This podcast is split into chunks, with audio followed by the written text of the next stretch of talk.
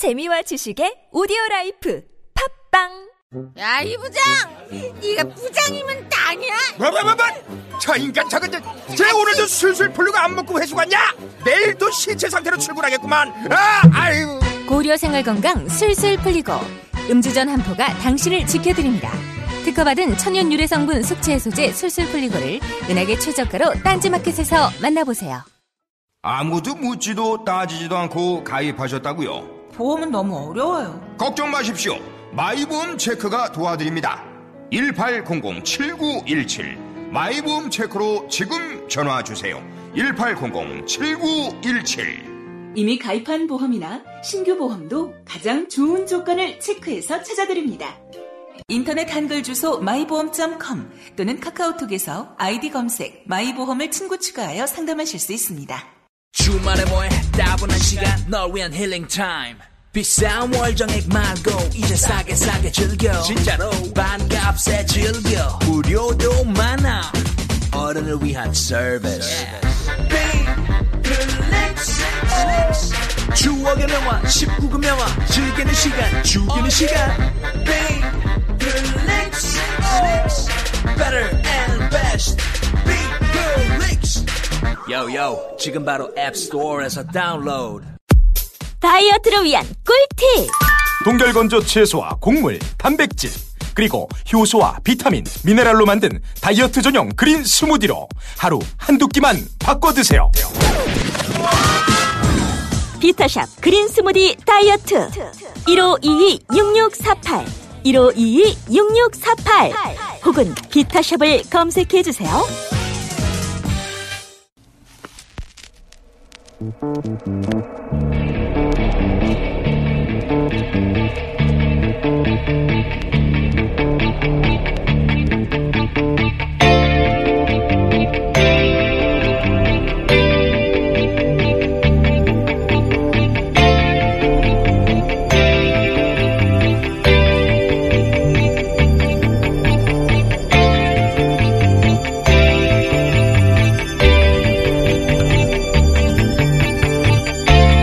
안녕하세요. 김원준입니다.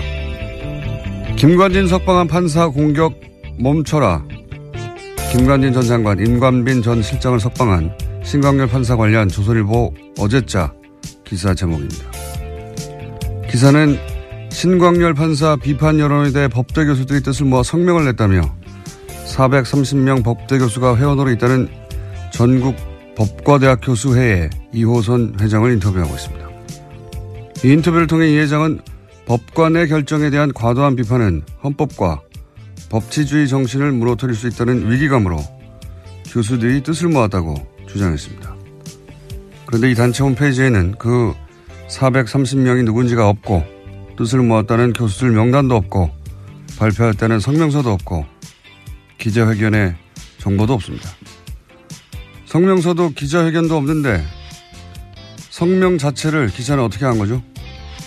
참여 교수들 명단도 없는데 뜻을 모았다는 건 어떻게 확인을 한 겁니까? 누가 언제 어디서 몇 명이 참여했는지 최소한의 정보도 없으면서 전국 법대 교수들이 뜻을 모았다고 기사를 쓰는 이유가 뭔가요? 제가 얘기해 볼까요? 신광렬 판사의 석방이 그만큼 말이 안 되니까 그래서 비판 여론을 어떻게든 물타기 해보려고 도둑이 재발이 저린 거 그거 아닙니까? 김원준 생각이었습니다.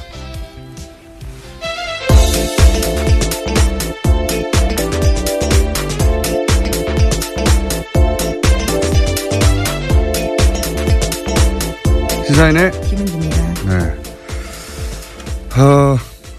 오늘 첫 뉴스는 다 이제 북한 미사일로 모든 매체가 도배가 됐겠지만 저는 아닙니다. 저는 어제 이어서 이 전국 법과대학 교수회의 이야기를 좀 더 해야 되겠어요. 예.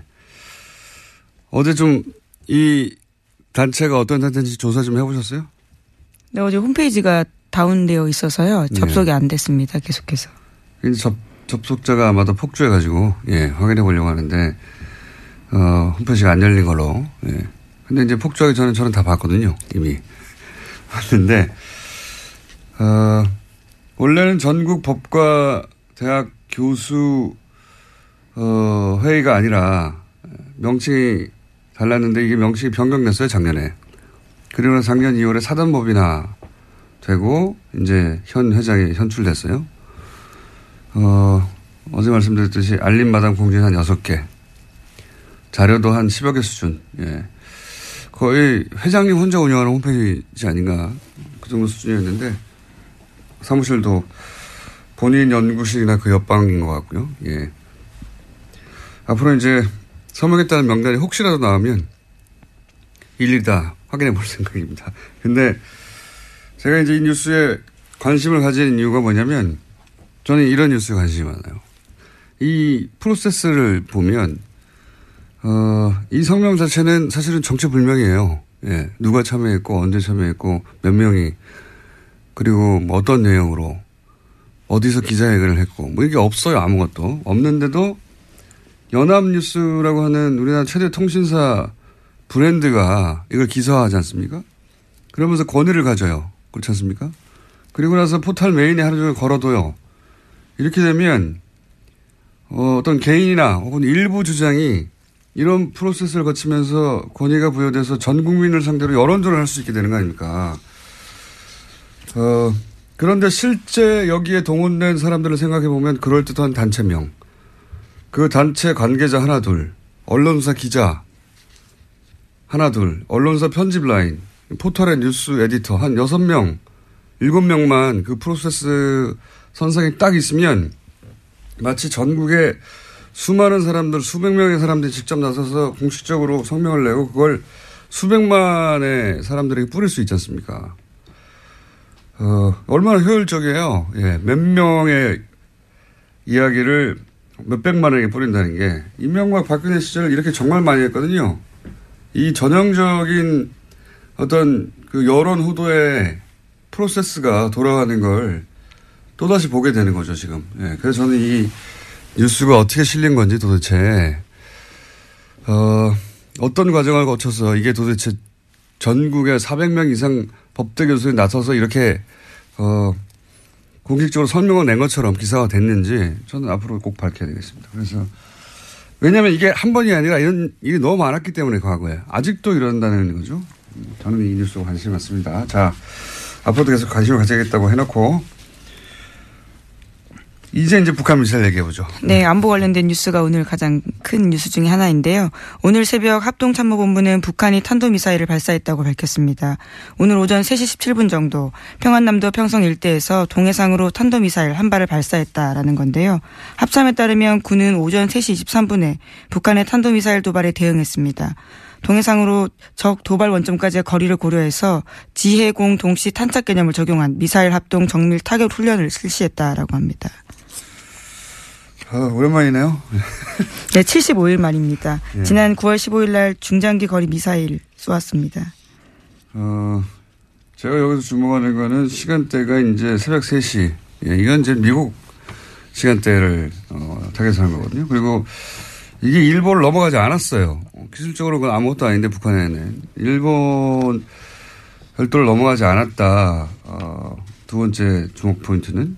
그리고 거리는 충분히 길다. 그러니까 이게 지난번에 재진입 기술이 가장 어렵다고 얘기했지 않습니까? 제가 보기엔 이제 미국을 상대로 일본을 넘어가지 않는 것은 영내의 긴장은 최소화하면서 우리 기술이 재진입의 기술까지 확보된 것. 뭐 이런 미국의 과시하는 의미다. 예. 왜냐하면 북한이 원하는 건 이제 핵 보유국으로 인정하라는 걸 원하는 거니까요. 예. 그런 목적의 발사인 것 같습니다. 네. 네, 그래서 로이터 통신의 보도에 따르면요. 미 국방부는 북한이 발사한 미사일에 대한 1차 분석 결과를 내놨는데 대륙간 탄도미사일, 그러니까 ICBM으로 평가된다라고 밝혔습니다. 북한 미사일이 약 1000km 날아가서 일본 해상에 낙하했고요. 미국과 동맹국에는 위협을 주지 않는다라고 미 국방부가 밝혔습니다. 그러니까요. 예, 지금 영내 긴장은 최소화하면서 기술력은 보여주고 그리고 시간대를 볼 때 이 미국 보라고, 예, 미국의 반응을 얻어내기 위한, 그 관점에서 이제 미사일을 보시면 되는 거고요. 그 외에 여러 가지 이야기들은 다 데자뷰죠. 예, 올해 내내 있었던. 자, 트럼프는 또 강력하게 얘기하겠죠. 네. 네, 트위터를 주목해야 될 것 같은데요. 우선 문재인 대통령은 국가안전보장회의 전체회의를 소집했다라고 했습니다. 긴급하게 지시했는데요. 오늘 2차 보고, 그러니까 3시 24분에 보고를 받자마자 NSC 전체회의 소집을 지시했다라고 합니다. 네, 이것도 뭐 한 10번 정도 본 뉴스입니다. 이때까지. 네. 11번째 미사일 도발이라고 합니다. 네. 문재인 정부 출범 이후에요. 최근 6개월간 똑같은 패턴인데, 예, 그중에 주목할 지점은 제가 말씀드린 시간대, 그다음에 북한 열도를 위로 지나가 태평양에 떨어진 게 아니다. 예, 굉장히 짧게 쐈다. 중요한 건 재지 및 기술이다. 예. 그래서 이제는 기술을 거의 다 확보했다고 미국에 과시하는 그 관점에서 이제 보시면 되고요. 그 나머지는 뭐 동호 반복입니다. 자, 다음 뉴스는요. 네, 최윤수 전 국정원 2차장 있습니다. 우병우 전 수석의 절친이라고 알려져 있는 인물인데요. 지난 26일에 검찰 조사를 받았는데 여기서 한 내용들이 일부 보도가 됐습니다. 최윤수 전 국정원 2차장이 추명호 전 국정원 국장의 우병우 전 민정수석 비선복을 알았다라고 인정했다라는 보도인데요. 오늘 아침 경향신문이 보도했습니다. 최 전 차장 같은 경우에는 피의자 신문 과정에서 수사팀이 내민 관련 보고서를 보고 혐의를 일부 시인했다라고 하는 건데, 추 전 국장이 정식 보고 라인을 거치지 않고 청와대에 직보하는 것을 사실상 묵인했다라는 겁니다. 이게 뉴스의 의미를 좀 전달해 줘야 되는데, 항상 뉴스가 이런 사실관계 중심으로 나오니까 핵심이 뭐냐면, 이제 최윤수 전 2차장이 우병우 전 수석의 절친으로 알려져 있거든요. 예, 검찰 시절부터. 그래서 우병우 전 수석의 권유로, 예, 2차장에 갔다라는 게 지금 정설이죠. 예, 본인이 싫다고 했는데 국정원의 우병우의 라인의 정점으로 이 최윤수 2차장을 국정원에 가라고 한 사람이 우병우 본인이고, 그러니까 직통 라인이다.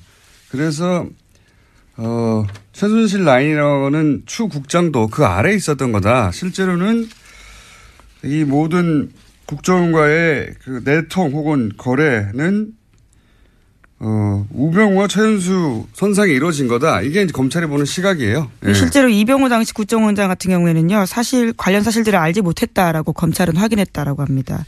그러니까 보고 행위가 이루어지는 것을 알지 못했다라는 거죠. 그러니까 이제 우병우의 국정원 라인, 직통 라인이 이 최윤수 2차장이라고 이제 검찰은 보는 것이고, 그 직통 라인이라는 것을 입증할 일부 진술을 얻었다, 이런 내용입니다. 이렇게 되면 이제 뭐가 달라지냐면 우병우 전 수석이 국정원을 직통으로, 예, 이 사람과 거래하면서, 이 차장과 거래하면서 불법적으로 뭐 감찰을 한다든가 정보를 빼낸다든가, 혹은 뭐 그 감찰 얘기도 많았잖아요. 네, 그렇죠. 특별감찰관 같은 경우에는요, 불법 사찰했다라는 혐의들이 있는데요. 이석수 전 감찰관뿐만이 아니라 이광구 우리은행장, 그리고 김진선 전 평창동계올림픽 조직위원장 등이 이름을 올렸습니다. 이석수 전 감찰관 같은 경우에 우병우 전 수석의 개인 비리를 캐고 있으니까 이 국정원에 연락을 해가지고 거꾸로 이석수 감찰관의 비리를 캐라라고 지시했다는 거 아닙니까? 심지어 예. 운전기사까지 만나가지고 이게 정보를 수집했다라는 거죠. 그러니까 이제 본인 개인 비리를 정상적으로 청와대 감찰 기능을 하는 기관에서 조사를 하자 국정원을 동원해가지고 거꾸로, 예, 불법이죠, 당연히. 그런 일에 동원했거나, 혹은 최순실의 청탁, 예를 들어서 뭐 이광구 우리은행장을 왜 사찰했느냐, 한 달 전쯤에 뉴스가 나왔어요. 이제 은행장을 교체하려고 하는데 그 은행장을 교체하려고 할 때 정보를 추국장이 왔다 갔다 하면서 기존 은행장을 잘라야 새로운 은행장 자기 사람을 꽂을 거 아니겠습니까? 최순실 쪽에 부탁을 받고. 그런데 이런 걸 했던 것도 결국은 이 차장 라인을 통해서 한 게 아니냐. 뭐 이런 수사가 이루어지고 있는 겁니다. 예. 그런데 과연 그렇게 해서 우병우 선수를 이번에는 구속시킬 수 있을 것인가? 그건 모르겠어요. 네, 오늘 오전 10시에 예, 다시 피의자라 신분으로 불려나와서 조사받습니다. 그런 뉴스입니다. 예. 다음 뉴스는요? 네, 국정원이 2013년 검찰의 대선 개입 수사를 막으려고 원세훈 전 원장의 개인 비리를 들이밀었다라는 한겨레 신문에 오늘 아침 보도가 있습니다. 그러면서 댓글 사건 수사를 중단시켜야 한다라는 보고서를 작성했다라는 건데요. 그러니까 국정원은 검찰 수사가 한참 진행되던 2013년 4월 달에 수사 무마를 위한 하나의 전략을 짰다라고 합니다. 검찰도 체면이 있기 때문에 원장을 구속되긴 해줘야 되는데 그것이 개인 비리여야 한다라는 건데요. 일종의 빅딜을 해야 된다라는 보고서 내용이 있다고 합니다.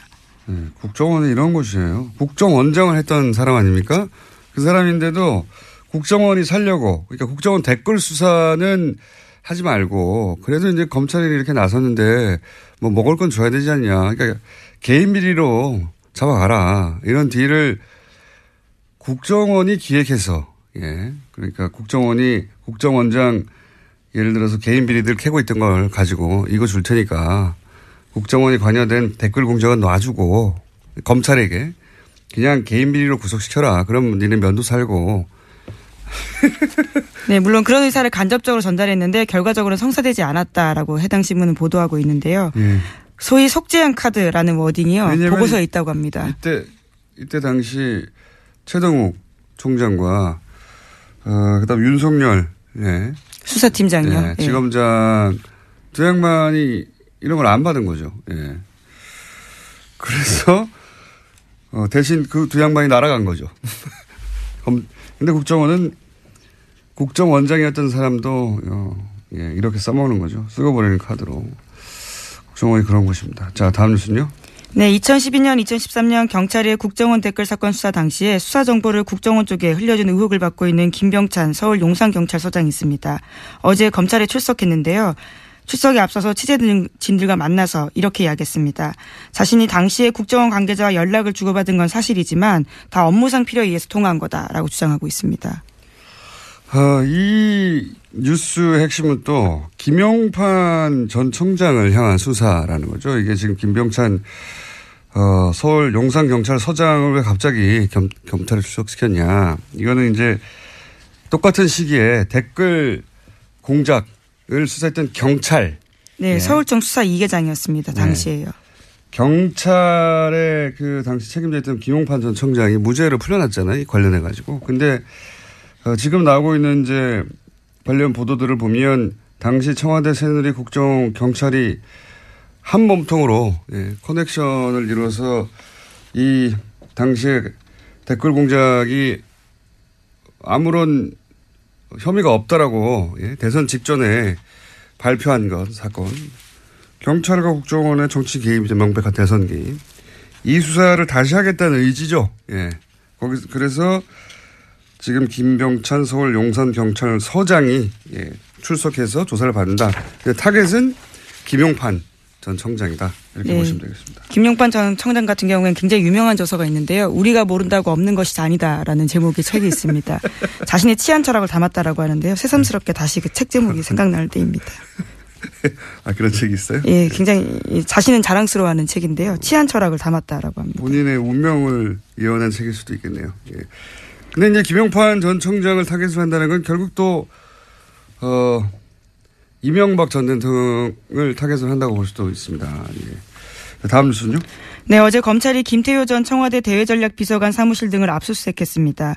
이명박 정부 시절 군 댓글부대 관련 등의 혐의인데요. 검찰 관계자는 의미 있는 자료를 일부 확보했다라고 밝혔습니다.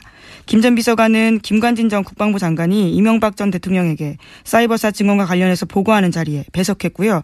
이후에 실무회의도 했다라는 의혹을 받고 있습니다. 이것도 역시 이명박 전 대통령을 타겟으로 한 수사입니다. 그러니까 댓글 공작, 국정원 댓글 공작 혹은 사이버 살인범 댓글 공작. 이 공작을 이제 청와대에서 주도했는데 청와대 주도했던 실무회의의 총책 정도 해당되는 사람이 이 김태효 당시 비서관이거든요.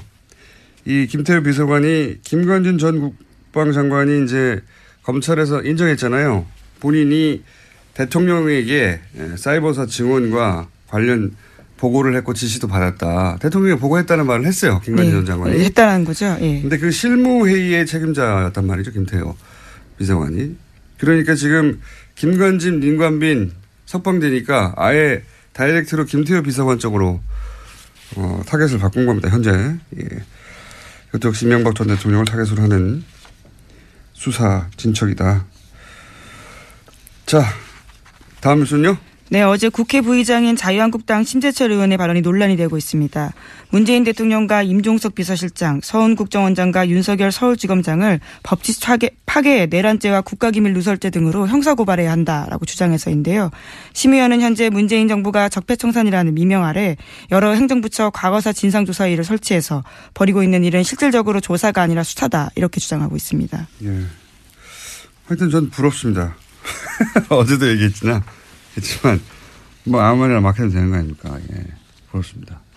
대통령과 비서실장과 국정원장 그리고 서울중앙지검장까지. 여기 항상 자유한국당이 검찰을 문제 삼을 때는 보통은 검찰총장을 문제 삼는데 자유한국당은 항상 윤석열 지검장을 타겟으로 해요. 예.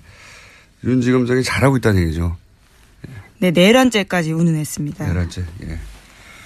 그런 뉴스가 있습니다. 예. 좋겠습니다. 아무 말이나 막 해도 되고. 자, 다음 순요. 네, 어제 조윤선 전 정무수석의 재판이 있었습니다. 여기에 박준우 전 정무수석이 증인으로 나왔는데요. 전임 정무수석이었습니다. 박준우 전 수석 같은 경우에는 조 전 수석에게 불리한 진술을 어제 했는데요.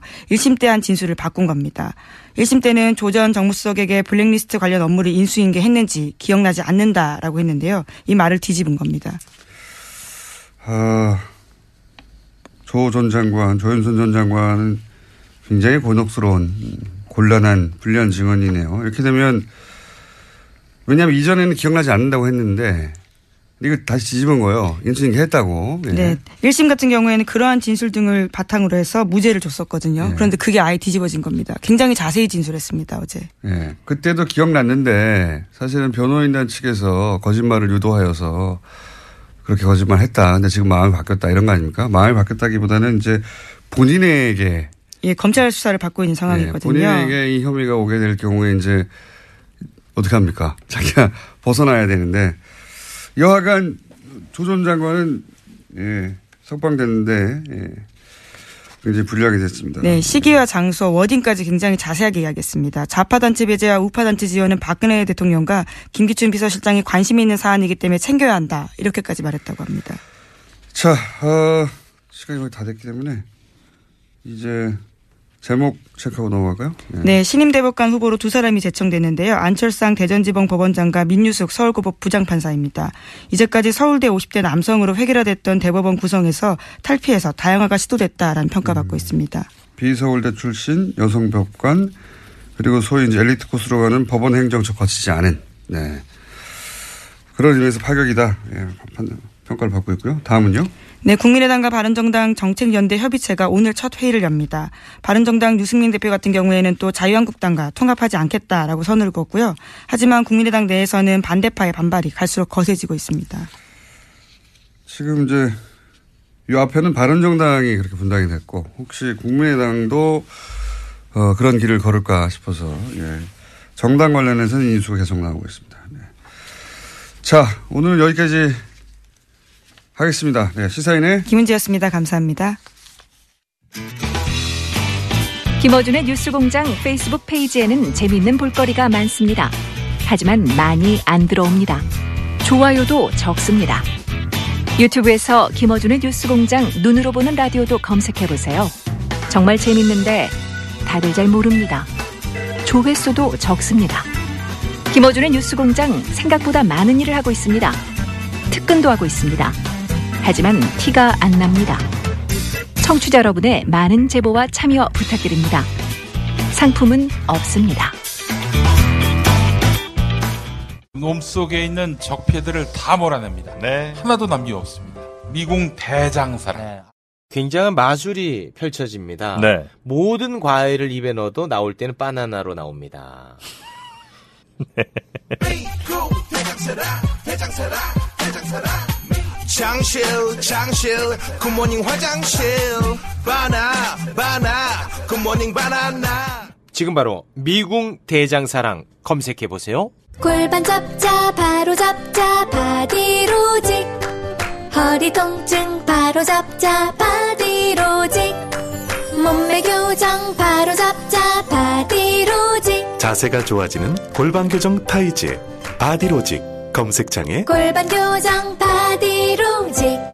삐딱한 남성 골반 허리에도 역시 바디로직입니다. 바디로직의 효과를 못 느끼셨다면 100% 환불해드립니다. 자세한 환불 조건은 홈페이지를 참조하세요. 아, 또 떨어졌어. 너 또 입사시험 봤어? 아니, 차량용 핸드폰 거치대 말이야. 여러 개 사봤는데 실패의 연속이야. 떨어지고 시야 가리고 운전석에서도 뭐 알고 뭐 좋은 거 없을까? 싼 것만 찾으니까 그렇지. 제대로 된 거 하나 사서 편리하게 쓰는 게 더 낫지. 그런 게 있어? 그럼 있지. 1, 2, 3 할 때 2, 힘 세다 할 때 힘.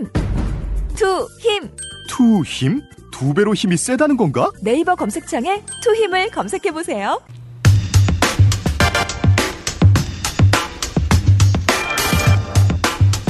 평창 동계올림픽이 이제 70여일 남았다고 합니다. 네. 그래서 한번 짚어보기로 하겠습니다. 평창 동계올림픽 조직위의 공동집행위원장 최문순 강원지사님 전화 연결됐습니다. 안녕하세요, 지사님. 네, 안녕하십니까. 네. 반갑습니다. 네, 고맙습니다. 오랜만입니다. 네. 네, 오랜만입니다. 네, 고맙습니다. 지난번에 직접 나온다고 하시지 않으셨습니까? 글쎄요, 한번 불러주시면. 네, 이번에도 모시려고 했는데. 네네. 네. 보좌관들이 시간이 없으시다고, 바쁘시다고. 네. 아유, 저희가, 죄송합니다. 네. 예, 모신 이유가 입장권 안 팔려서 걱정 많다고 그래가지고 저희가 모셨어요. 입장권이 네, 그렇게 네. 많이 안 팔리고 있습니까? 네, 지금 뭐, 다행히 이제 초반에 이제 부진했었는데요. 예. 초반에 부진을 이제 극복하고 지금 막 팔리고 있는 중입니다. 지금 한, 전부 100만 장을 팔아야 되는데, 예. 그 중에 이제 반을 넘게 팔았습니다. 지금 한 52% 정도 팔았습니다. 네. 원래 이 동계올림픽의 그 입장권 판매 추이가 두 달 전에 50% 정도 팔리면 그게 정상적인 겁니까? 잘 팔리는 건가요? 그래, 뭐, 이렇게 잘 팔린다고는 할 수는 없지만, 그래도, 네. 비교적 정상에 가깝다. 그러니까 초반에 부진을 극복했다. 이렇게 말씀드릴 수가 있겠습니다. 아, 저희가 처음 섭외할 때는 안 팔린다 걱정이 태산이었는데 좀 팔리고 있는 와중이군요, 이제 그 사이에. 그렇습니다. 네, 네. 갑자기 판매율이 네. 올라간 이유가 뭡니까? 그 사이에 이제 올림픽 성화가 들어와서 성화. 지금 이렇게 다니고 있고요. 다른 올림픽의 예를 봐도 올림픽 성화가 이제 돌아와서 돌아다니면서 이렇게 흥행이 시작되는 모양입니다. 그 이제 올림픽 성화, 그 다음에 단체 구매가 또 많습니다. 단체 구매. 이렇게 조직별로 이렇게 단체 구매를 해주는 분들이 많이 있어서 이렇게 빠르게 좀 올라가는 것 같습니다. 나머지는 그 평창 요새 그 롱패딩 유행인데 거기 끼워 팔면 다 팔리지 않을까요? 글쎄요, 그런데, 롱패딩이 의외로 다른 곳에서 이제 좀 예상치 못한 곳에서 흥행이 막 돼가지고요. 네. 그것도 저 관심을 불러일으키는데 꽤 저 역할을 한 걸로 생각을 하고 있습니다. 알겠습니다. 그럼, 입장권은 그러면 크게 걱정하지 않아도 되는 추세다? 예. 그렇습니다. 연말까지 한 80% 정도 팔 수 있을 것 같고요. 예. 올림픽 전까지는 이제 완판해볼 목표를 가지고 있습니다. 완판, 예. 완판하시면은 완판나무로 한번 또 출연해 주시고요.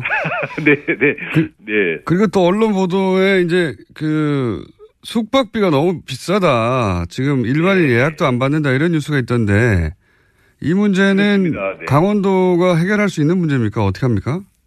뭐 강원도뿐만 아니라 시군이 함께 해결해야 될 문제인데요. 예. 지금 뭐 초반에 지금 말씀하신 그런 일이 뭐 없지 않았습니다. 이게 초반에 이제 왜 이런 일이 생겼냐 하면 그 올림픽 조직위원회하고 IOC에서 올림픽 운영 요원들이 이제 쓸 호텔하고 콘도를 전부 이렇게 뭐랄까 수용한다 그럴까 차출한다 그럴까 한 150개 정도를 이렇게 쓰게 됐습니다. 그러니까 다른 손님을 못 받게 된 거죠. 그러다 보니까 좀 좋은 숙박업소들이 좀 줄어들어서 이제 과열됐다 그럴까 과열됐습니다. 그러다 보니까 이제 값이 좀 오르고 그래서 약 한 방 하나에 50만 원 선까지 올라갔었는데 저희들이 여러 가지 뭐 자율적으로 협약도 하고 또 단속도 하고 또 실제로 이렇게 실제로 계약이 잘 안 돼서 지금 한 28~9만 원까지 이렇게 값이 내려가 있는 상태입니다. 아하, 50만 원 그러니까 2인 1실 기준을 말씀하시는 겁니까? 50만 원이?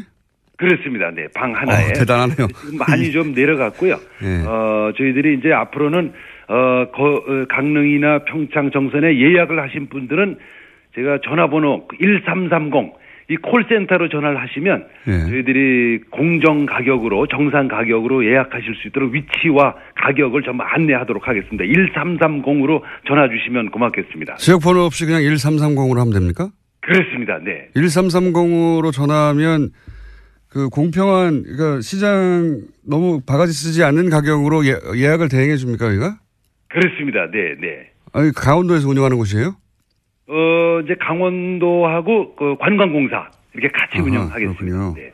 네. 여기서도 못 구해 주면 그럼 대신 어떻게 합니까? 네, 거기서 저희들이 책임지고 구해드릴 거고요. 그 다음에 우선 그 개최 지역뿐만 아니라 예. 원주를 비롯해서 춘천 이게 교통이 좋아졌기 때문에 강원도 전역에서 이제 숙소를 구하셔도 대개 1시간 이내로 전부 강릉 평창에 도착하실 수가 있고요. 또 서울에서도 지금 이제 KTX가 12월 22일 날 개통됩니다. 서울에서 용산에서 강릉까지 한 1시간 반 정도 오시기 때문에 정 숙소를 못 구하시면 서울에서 다니셔도 괜찮습니다. 숙소를 다 해결해 주신다고 하시다가 큰소리 뻥뻥 1330 하시다가 안 되면은 기본적으로 이제 해결이 다 될 수는 있는데요. 예. 그래도 이제 혹시 아주 소수의 이렇게 과도한 요금을 받는 분들이 있으실 수가 있어서 네. 이렇게 저희가 공급을 늘리는 정책도 같이 갖고 있습니다. 네. 어쨌든 1330은 경기도하고 그리고 관광공사에서 하는 공식 네네. 번호고 여기서는 공정한 가격으로 숙소를 예약해 준다 이런 말씀이시고요. 그렇습니다. 네. 예. 네, 네. 이걸로도 해결이 안 되면 그냥 집에서 왔다 갔다 하면서 보라는 말씀이시고요. 네, 네, 네. KTX도 오니까. 네, 그리고 네. 또 보도되기로는 이제 너무 춥다. 개회식 네. 하는 장소가 거기 기념 콘서트를 했는데 네. 그 공연 보러 온 청소년들이 너무 추워가지고 병원에 네. 실려갔다는 얘기가 있었어요. 그렇습니다. 지난주 11월 4일 날 그 D-100일 콘서트를 이제 했는데요. 네. 아우, 저도 거기 있었습니다. 근데 뭐 너무 추워가지고 저도 그렇게 추운 줄은 몰랐는데 그날이 영상 4도였었는데요. 예. 근데 바람이 많이 불어서 그 체감 온도가 나중에 알고 보니까 그 자리가 옛날에 황태 덕장 있던 자리라고 그러더라고요. 그래서 명태 말리던 명태가 이제 바람이 센 자리에서 말리는 건데 네. 관중들을 명태 말리듯이 말린 거군요. 찬바람으로. 네네. 근데 어떻게 해요? 이렇게 추면 관객들이나 영상 3도였는데도 그렇게 추웠으면? 그렇습니다. 근데 이제, 올림픽이 열리는 2월 9일 날은 뭐 많이 내려가면 한 영하 8도까지 내려갈 수 있다고 그래서 저희들도 뭐 굉장히 걱정을 하고 있습니다. 근데 이게 뭐 추위라는 게, 이게 위에가 터져 있는 그런 구조여서 아주 단칼에 뭘 해결할 수 있는 방법이 없어서 여러 가지 방법을 모두 지금 동원해서 연일 회의를 하고 있습니다. 바람막이도 좀 하고 또 이렇게 여러 가지 따뜻한 보온 제품들도 나눠드리고 이런 것들을 네. 각종 다양한 해법들을 마련해 보도록 하겠습니다. 네. 용원장에서 옷을 많이 입고 오는 것을 해결해야 되겠네요. 예. 네, 네. 우선 좀 많이 입고 오시는 게 기본이 되겠습니다. 네. 하긴 뭐 너무 추운 걸 어떻게 합니까? 예상보다 엄청 더 춥다 이렇게 좀 생각을 해 주셔야 됩니다. 그러니까 저희들도 추위에 익숙해 있는 사람인데도 저희들이 예상보다 더 춥게 느끼니까 예. 수도권에 계신 분들은 뭐 아주 이 옷을 아주 몇 겹씩 껴입고 오셔야 된다 이렇게 우선 기본적으로 이렇게 말씀드릴 수 있겠습니다. 네, 지사님. 네네. 그거는 아무나 할 수 있는 말 아닙니까? 추우니까 옷을 많이 껴입고. 네. 특별한 대책이 있으십니까? 네. 옷을 많이 껴입고 해야 된다고. 대책을 뭐 다각도로 준비를 하고 있는데 예. 일반적으로 느끼는 추위보다 이제 훨씬 더 춥다 이렇게 좀 미리 좀 말씀을 드리겠습니다. 네. 알겠습니다. 그 대책은 옷을 많이 입고 오는 것으로 말씀해 주셨고 네. 그리고 연결한 김에 네네. 이건 평창 얘기는 아닌데 평창 얘기는 이제 충분히는 아니어도 네네. 앞으로 저희가 개회식 다가가면 좀 더 연결하겠는데요. 연결했는데 MBC 최윤수 사장을 지내셨던 분 아니겠습니까? 네. 네. 지사님께서는 예, 최윤수 사장을 하셨는데. 네, 네. 최근 이제 사장 선출 과정이 있으니까 굉장히 관심 있게 보실 텐데요. 네, 네. MBC 사장을 하려면 직접 해보신 분으로 어떤 자질이 굉장히 중요합니까? 우선 뭐. 제가 할 때 하고 또 좀 다른 자질이 있어야 된다고 보는데 우선 뭐 정치적 중립성과 독립성을 지키는 게 우선 큰 자질이고요. 근데 지금은 이제 그거를 넘어서서 경영 능력이 굉장히 중요할 것 같습니다. 이제 옛날하고는 달리 지상파들이 뭐 방송이 지금 뭐 다 그렇긴 한데 재정 상태, 경영 상태가 굉장히 나쁘기 때문에 경영 능력이 아마 굉장히 중요한 자질 중에 하나로 포함되지 않나 이렇게 생각이 듭니다. 방송 정상화를 시킬 능력은 기본이고 더 나아가서 이제 권력으로부터 방송을 지킬 그 자질은 기본이고 사실은 경영 능력도 있어야 된다. 네네 그렇습니다. 네. 이 경영 능력은 그게 미리 알 수 있습니까? 어떻게 합니까?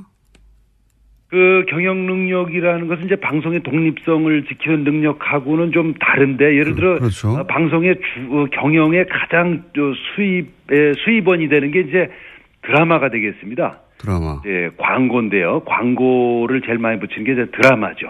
이게 드라마는 그 방송 작가라든지 연기자라든지 PD라든지 또 여러 가지 스텝들을 한 100가지 정도의 한 요인들을 한꺼번에 묶어낼 수 있는 통합 능력 같은 건데요. 그거를 해낼 수 있는 능력이 있어야 된다고 저는 생각을 하고 있습니다. 그러면 드라마국을 경험한 후보자여야 좋다 이런 말씀이십니까? 아, 꼭 그런 건 아닙니다. 꼭 하지만 그걸 이해해야 한다. 네네. 그런 이제 통합 능력. 이렇게 사람들의 이해관계를 잘 조절해내고 사람들을 이제 묶어내고, 이런 능력이 있어야 된다고 생각하고 있습니다. 네. 알겠습니다. 그리고 저희 그 PD가 갑자기. 예. 네네. 보통 이렇게 청탁 질문이 안 들어오는데 질문이 하나 중간에 들어왔어요. 네네. 올림픽 기간 중에 TBS 영어 방송이 있거든요. 예. 그래서 아마. 영어 방송. 네. 예. 네.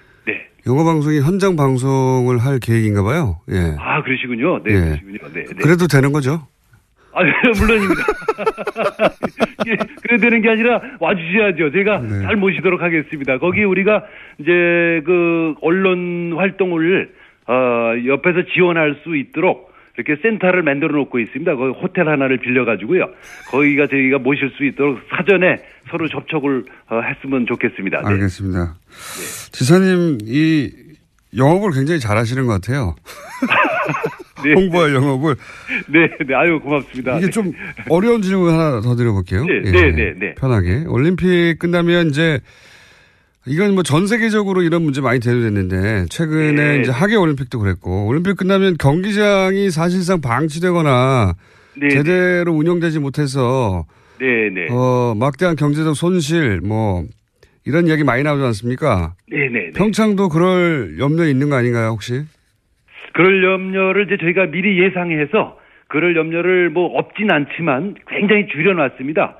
이제 경기장을 전부 경기장 비상기점이 12개인데요. 예. 그 중에서 8개는 이미 이제 해법이 마련돼서 우리 도하고 시군에서 이제 스포츠 시설, 복합 문화 시설로 쓰기로 결정을 했습니다. 지금 남은 게 4개 있습니다. 예. 이제 스키 점프 때하고 예. 스키 점프 아시죠? 이렇게 스키 선수들 이렇게 날아서 뛰어내리는 거. 그다음에 지사님 그 정도 압니다. 굉장히 네. 많이 아시는데요. 예. 그다음에 썰매장도 아시겠죠. 그 왜 봅슬레이나 뭐 루지 이런 거 타는 그 썰매장. 예. 이런 것들은 그걸 뭐 어떻게 달리 쓸 방법이 없습니다. 그 그렇죠. 국가대표 선수 외에는. 예. 그래서 그런 것들 이제 이 4개가 있는데 그걸 정부와 우리 도가 역할 분담해서 이제 돈을 좀 내자. 이제 이렇게 지금 진행 중이어서요. 그게 곧 12월 말까지 결론 나게 될 것 같습니다. 그것만 해결되면 이제 이 문제들이 다른 나라하고는 달리 좀 올림픽 들어가기 전에 해결이 다 된 채로 들어갈 수 있을 것 같습니다. 그러니까 이제 스키 점프나 썰매장처럼 전문 선수 아니면 사용하지 않을 시설들을 제외하고는 뭐 지역 주민이나 지자체 뭐 활용 방안이 네네. 다 만들어져 있다는 말씀이시네요. 네. 그렇습니다. 네, 네, 전부 끝나 있습니다. 네, 네. 그렇군요. 예, 스키 점프, 그리고 뭐 루지 이런 시설은 사실은 우리나라 선수도 부족하고 그렇죠. 네, 네. 예, 뭐 국제 대회가 맨날 있는 것도 아니니까. 그렇습니다. 네, 그건 뭐 어차피 좀 이렇게 공공 목적으로 국가대표 우리나라의 유일한 시설이고 또 동양에서도 유일한 시설입니다. 그래서 그거는 좀 약간 돈이 들어가더라도 이렇게 유지를 해야 될 걸로 판단을 하고 있습니다. 오늘은 마지막 질문인데 그래서 삼선 도전하십니까? 그 선거 나가는 건 대개 뭐 우리 집사람이 결정하기 때문에 저뿐만 아니라 많은 정치인들이 아마 그러실 겁니다. 그래서 한번 아직 그 상당히 이제 어려운 질문이어서 아직 질문을 못하고 있습니다. 네, 나가도 되겠냐고. 나가도 되겠냐고. 굉장히 분위기는 안 좋습니다. 분위기는 안 좋다. 분위기를 안 좋다는 것은 이제 사모님이 뭐 두 번 했으면 됐지 뭘 또 하려고 그러냐 이런. 그렇습니다. 전반적인 이런 분위기고, 예. 거기 결제를 득해야 저희하고 인터뷰가 가능하겠네요. 그렇습니다. 네. 좀 결제 시간은 좀 되도록 늦추고 있습니다. 네. 알겠습니다. 이제 결제되는 대로 저희가 연락을 드리도록 하겠습니다. 네네. 오늘 말씀 감사합니다. 고맙습니다. 네, 감사드립니다. 고맙습니다. 네. 네, 네, 고맙습니다. 네. 다음에 스튜디오에 직접 한번 모시겠습니다. 지금까지 평창 조직위 공동집행위원장 최문순 강원도 지사였습니다.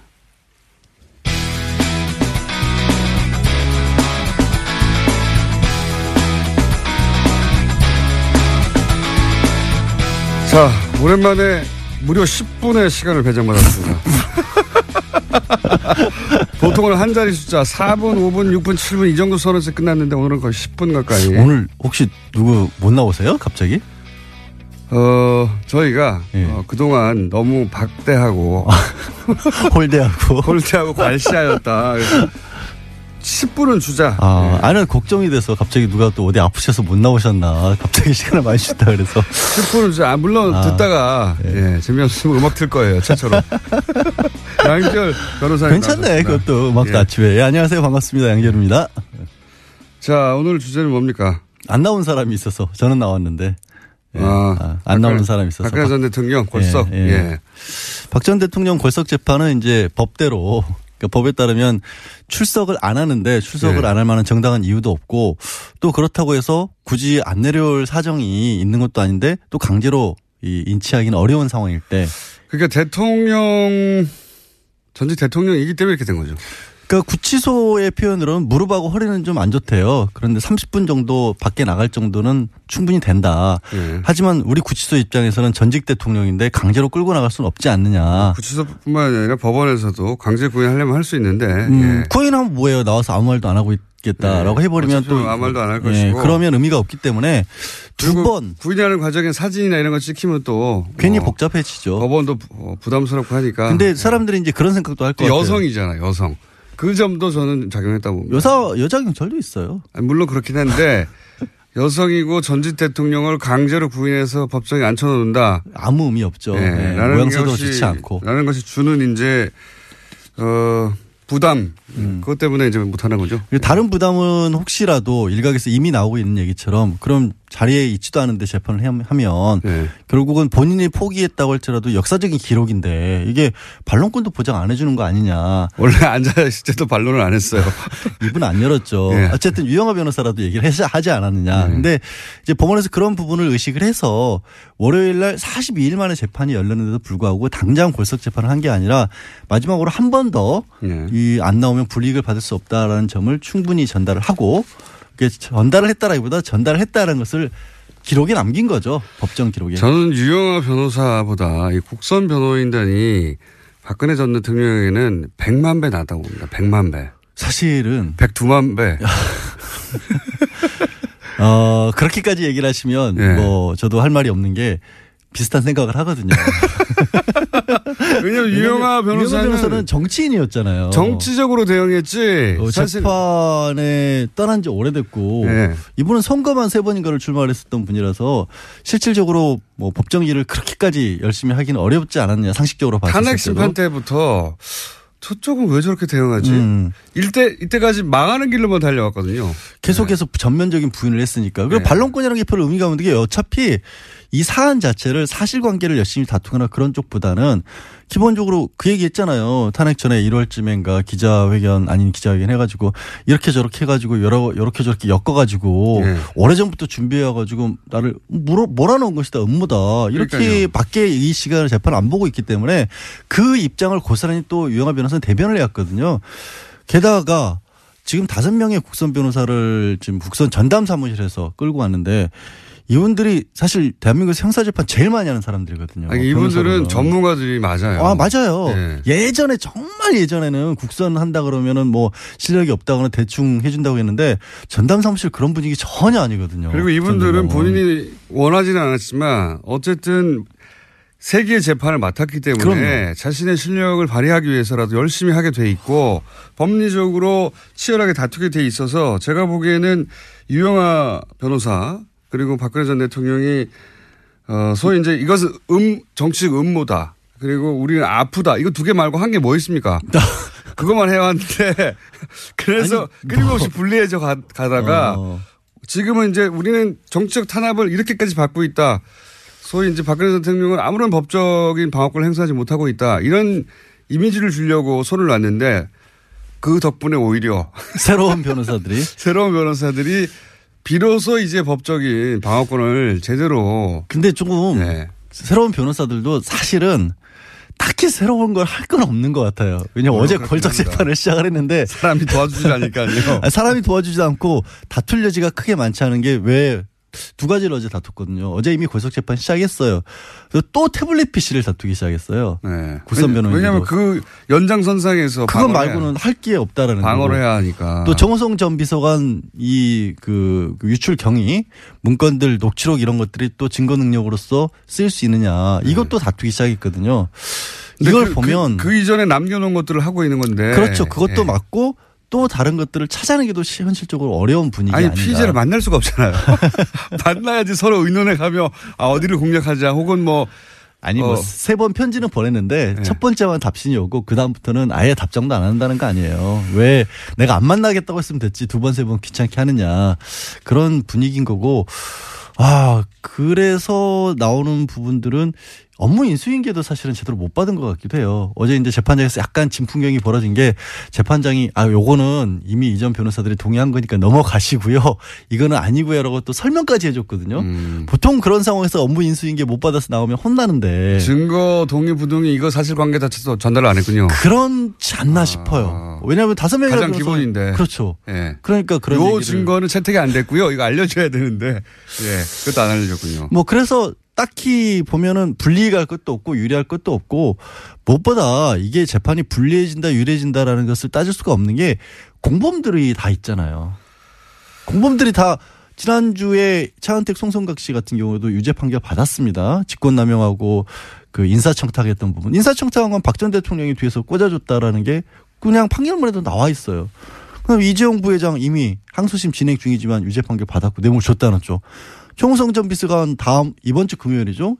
다음 달이긴 하지만 1일 날 증인신문 다시 하는데 총성 비서관도 공무상 기밀 유출 유죄 받았잖아요.